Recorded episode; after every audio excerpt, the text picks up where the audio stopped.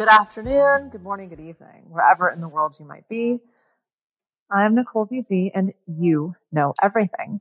And if you've been listening at all, especially recently, welcome, welcome, new listener or viewer. Uh, or if you've been around for a while, I am ultimately always talking about the same thing, which is being the best. And not like the best comparatively, not the best historically, but just simply like the best right now which is a dynamic definition, right? You can be the best at having fun. You can be the best at sleeping. You can be the best at working. You can be the best at selling. You can so on and so forth, right? And I've been doing a lot of research, which is actually new. And thank you, AI, for allowing me to be a super nerd about things and go down the rabbit hole. That's one of my problems. I love researching. I kind of have to know how everything works all of the time. And it's a, like it is a huge time suck for me. And so the fact that I can now look at multiple studies, multiple books, multiple other write ups and um, like ideate, like I can almost like banter with the robot instead of inside my brain hole or, you know, with people, which takes time. Anyhow, point being, optimization, performance, being the best, all of these things are some of the most talked about topics, at least in my little corner of the internet. And I thought it would be fun to revisit because I know I talk about this a lot, but where am I at right now on it? What do I think is the easiest way to optimize yourself? so if self improvement, if growth, um, if expansion is a goal of yours, which I am assuming it is, and that's why you're listening, I hope that we together uncover some nuggets, some inspirational points. And as for always, it is never for me to tell you what to do or how to do it. It's simply to provide you with some guideposts so that you can think, does this feel like the direction I want to go? Oh, look, there's a totally new path that I didn't even know existed and it's right there. And that feels like the most fun or the best or the fastest or the easiest or whatever you want it to be. So with that, let's talk about optimizing you, which kind of feels like the easiest way of becoming you. And you might even qualify this as the best version of you. Before I even start walking down that path with you, my friend, let me, let me halt. let me stop you. You don't need to look for problems in yourself or reasons to improve. They will endlessly and effortlessly unfold in front of you if you are challenging yourself to achieve new things, if you're putting yourself in brand new situations, potentially really uncomfortable places, if growth again is a value for you, you are going to find all sorts of ways that you can improve without looking for it. So first things first, stop like obsessing over what's wrong with you, what can be improved, where you are lacking, how you compare to others. Like that is honestly just a really bad habit. Worrying has never done anything for anyone ever. In fact, it is a huge waste of energy and an excuse to stay exactly as you are because worrying is not addressing the thing, right? It's just thinking about the lack of the thing. So this like, if, if that is the only thing you take away from this video, we're good. I dropped it in the front instead of saving some like secret whatever for the end. YouTube. Am I right? So optimal performance refers to achieving the best level of possible performance and or efficiency in a particular task, activity, or situation. Duh. Tell me something I don't already know, BZ. It involves maximizing output while minimizing input. So what we're continually looking for is the most effective way of doing something, not just efficient, not just productive or like best results, but like the least amount of input to yield the most amount of output while still achieving the desired outcome. Someone like me has always been a done is better than perfect. You may be noticing like a blitzkrieg approach with my content. I, I've never been concerned in being the best. I'm just concerned with doing my best. And when I'm not even sure what that means, I'm going to just do as much as I possibly can. Because after like a good chunk of that, I'm going to be able to look back and go, that was successful. That flopped People really liked that. I had no idea, so on and so forth, right? So you can use this approach to everything sports, business, personal development, relationships, yourself, and it can be measured. You set the performance indicators and you adjust accordingly. This is going to help you understand Am I productive? Am I profitable? Am I satisfied? Right? Like that's kind of important here. What's the point of doing something a lot or even once if at the end of it, you don't get anything out of it? We're obsessed with optimizing ourselves because, I mean, I just did another podcast on this in terms of like the programming and we think it's going to bring us happiness and success. But unlike productivity, optimization suggests like it is kind of baked into the definition that we're getting better at it. Again, you get to define what better means, but like my thing is with when we can optimize, what we're essentially discovering is how we can get more of something while also getting more of everything else because it's taking us less investment, less input to get more, which means we should have more room for activities. When we are asking, how can I optimize this? It's a different question than how can I be the best? How can I be more productive? How can I be more efficient? Even how can I be Mm, it might be kind of the same question as how can I be more effective? Let's be fair. But the challenge is, is as soon as we optimize, we kind of get this opportunity to optimize again. There, there might be a point when we reach like the optimal level of optimization, but I've yet to ever discover that, that point. What I will say is I get to a place where I'm very satisfied and very fulfilled. Like this is good enough. Let's, let's start working on something else to optimize, right? I'm obviously getting excited because I'm talking loudly.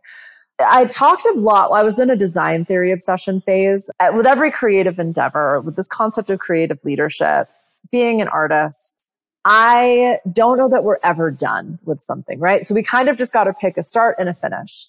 That allows us to ideate. We come up with something we want to hypothesize and test. We can then implement it, see the results, take those results and then go back to the beginning and go, okay, now knowing what we know, having tried this, what would we do differently? Would we even try this again?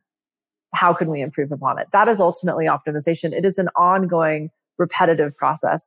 And I would suggest that once you figure out how to optimize in one place, you're going to create that blueprint for success. You're going to understand how to optimize in others. And hopefully what you're also going to tune into is when is the opportunity to optimize? When do I need to kind of go back to the drawing board? When have I gotten everything out of this that I can? And when is it time to start over? And importantly, when is it not? And it's kind of like circling back to the beginning. There aren't always problems to be solved. Sometimes we just got to let something simmer before it's ready, right?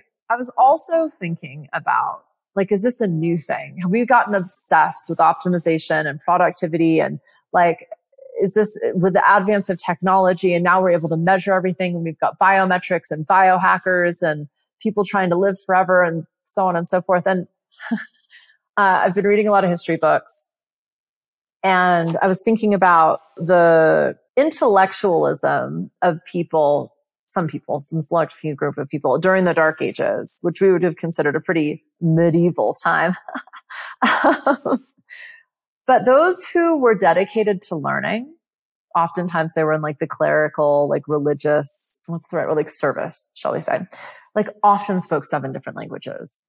They often played multiple instruments. They could read and write in music. They were uh, trained in the skill of debate and philosophizing on ideas. Like they at least in America, they they kind of put to shame like your average person, right? And I suppose they would have done at the time, but I, I thought like, well, when when did we start thinking about this concept? And then I remembered Utopia, Sir Thomas More's book, which was written in like the 1500s, uh, and I thought, well, if someone was ideating on the perfect society, and then I thought about almost the antithesis of that, or I consider it to be the antithesis, um, Machiavelli's The Prince. so in both instances, these two thought leaders, shall we say, were brainstorming on the optimal performance, the optimal society, the optimal way of engaging in your environment and with each others. And I was surprised to actually discover they were both written around the same time. Now, who knows like how long it took for the author to actually compile those ideas. And I thought, huh, were the 1500s the moment of optimization? But then I remembered The Art of War by Sun Tzu, and I might be butchering that last name, TZU. The Art of War, written by Sun Tzu, is on pretty much every entrepreneur's bookshelf. And it's, it, it talks about like optimizing and outmaneuvering your opponent. And it's on every entrepreneur's desk. I think mainly just to show off because it's a pretty thick book and it's dense AF if you've ever tried to read like a pretty literal translation translation of it. And also it's was written in 500 AC, I think. Moral of the story, it was written a thousand years before The Prince and Utopia. So clearly we have been asking ourselves, how can we improve? How can we be better? How can we outperform ourselves? This isn't just something that came about with like yogging and aerobics, right? We as humans have, I think, an innate desire to just like kind of make things easier, which also translates into getting better at what it is that we're doing. So no, this is not a new mission. We have been asking this question and um, investigating, which suggests like asking a question, testing it, looking at the answers, and then applying those answers to the same but more niched question, more specific question to get better. And it's not just so that we can outperform our neighbor or so that we can like merge, acquire and merge with another company. I believe so that we can feel and experience more impact in our work.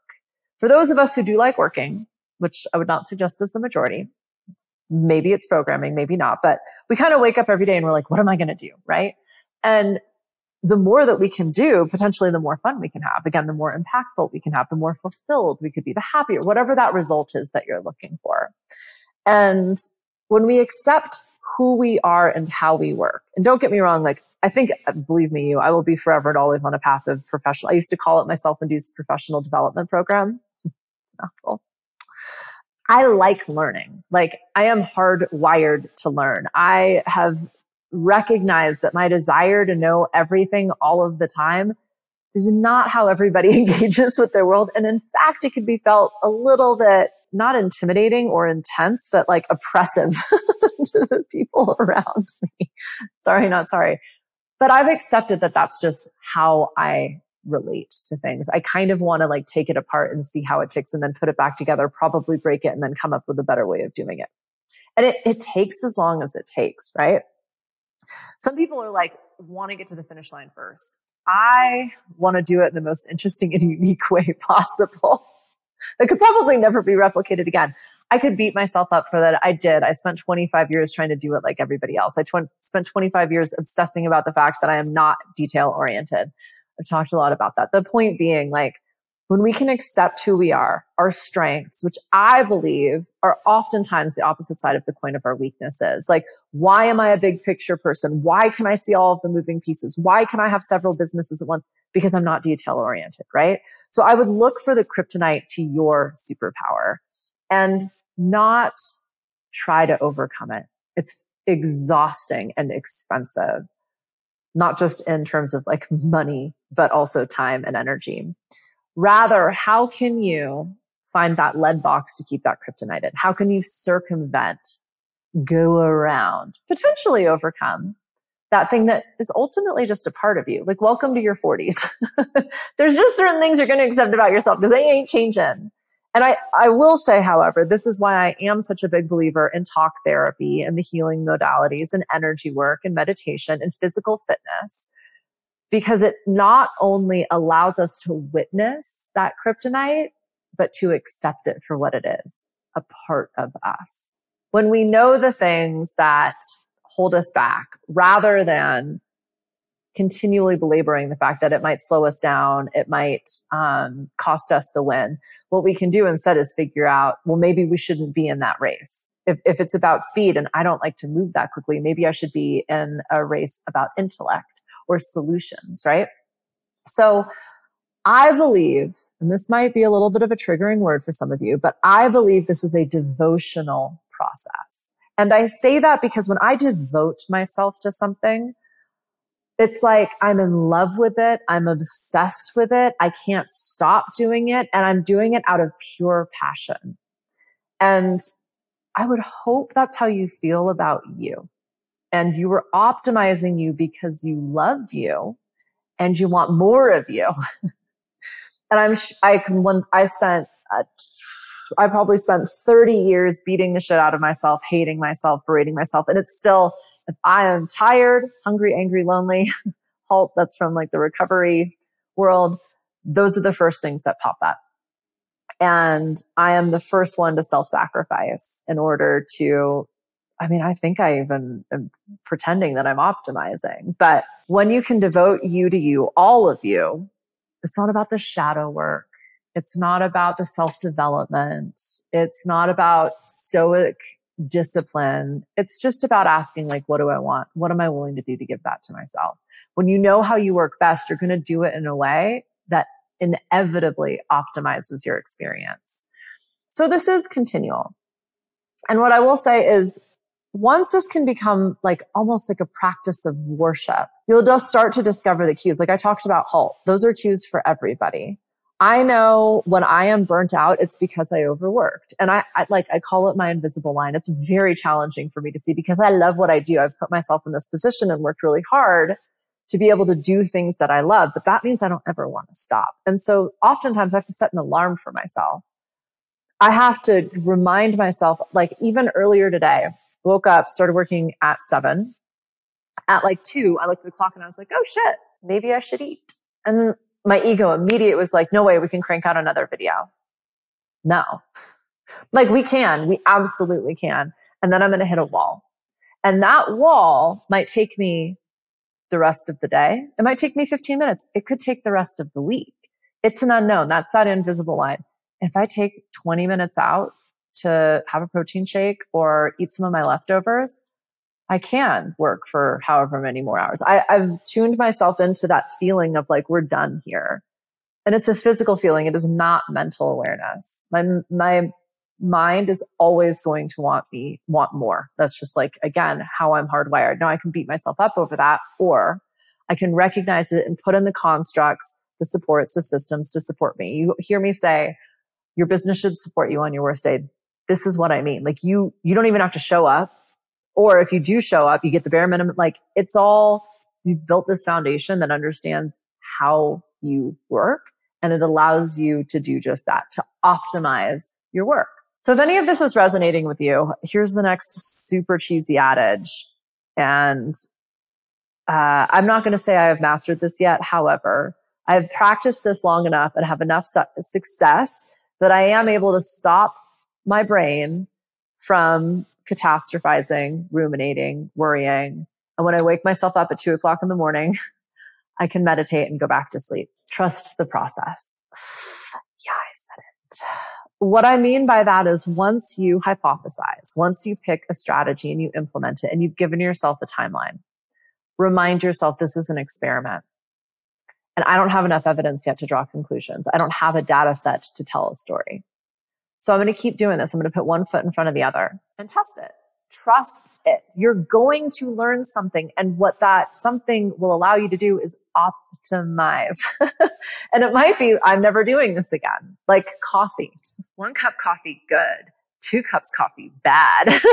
like, and man, that wasn't, that wasn't always the case. I used to be like mainlining espresso, especially when I worked in the recording studios. I was also smoking cigars. So, you know, that allow me to optimize performance? At the time, I thought it did.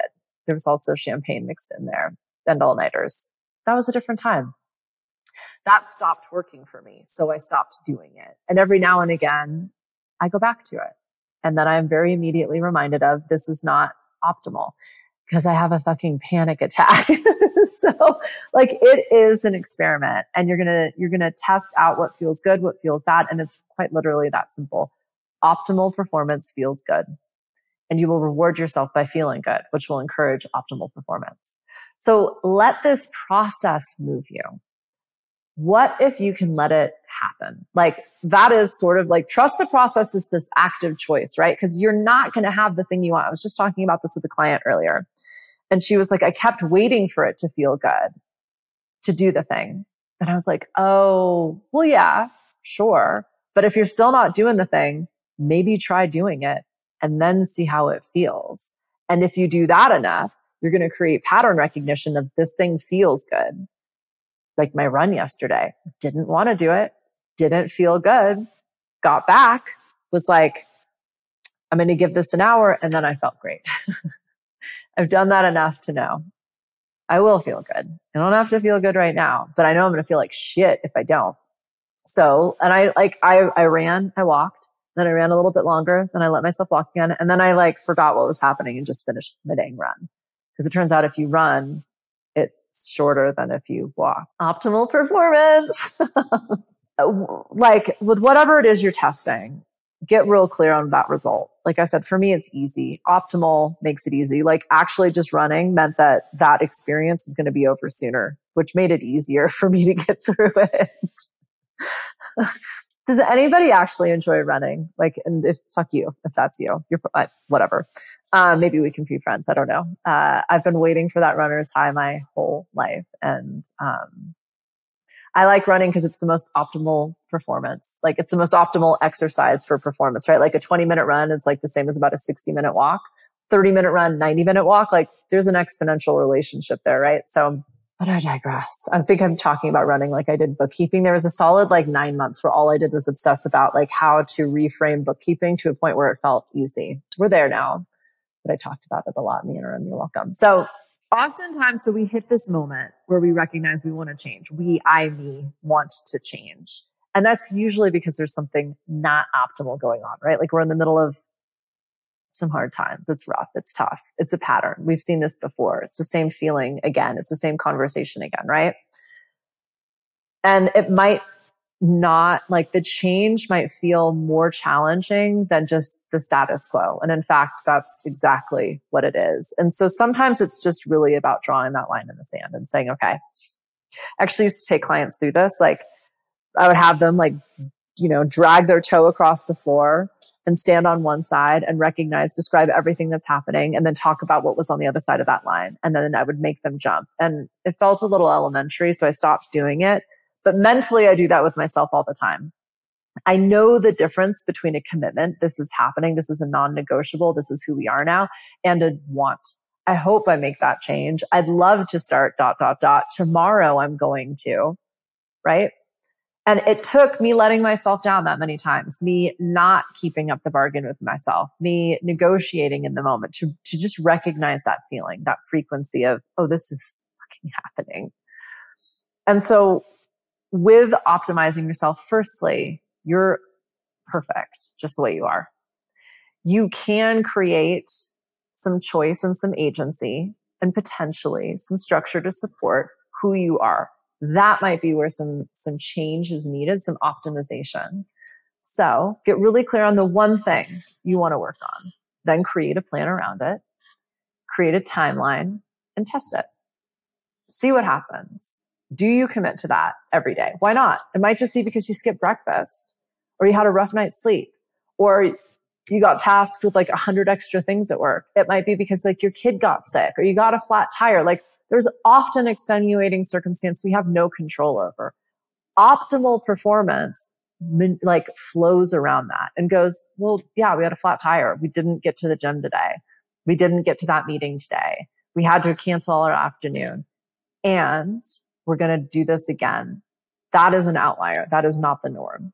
Or yeah, every day I push my workout to the afternoon. Maybe it's time to put it in the morning. I don't know why I keep going back to the workout thing, but you get what I'm trying to say. You can literally reinvent yourself at any moment. If something is not working, if it doesn't feel good, you can shift it. You can draw that line in the sand and become somebody completely different. You're a different person now than you were when you first started listening to this. I think about it like Shavasana and yoga. And regardless of if you know yoga or not or practice it.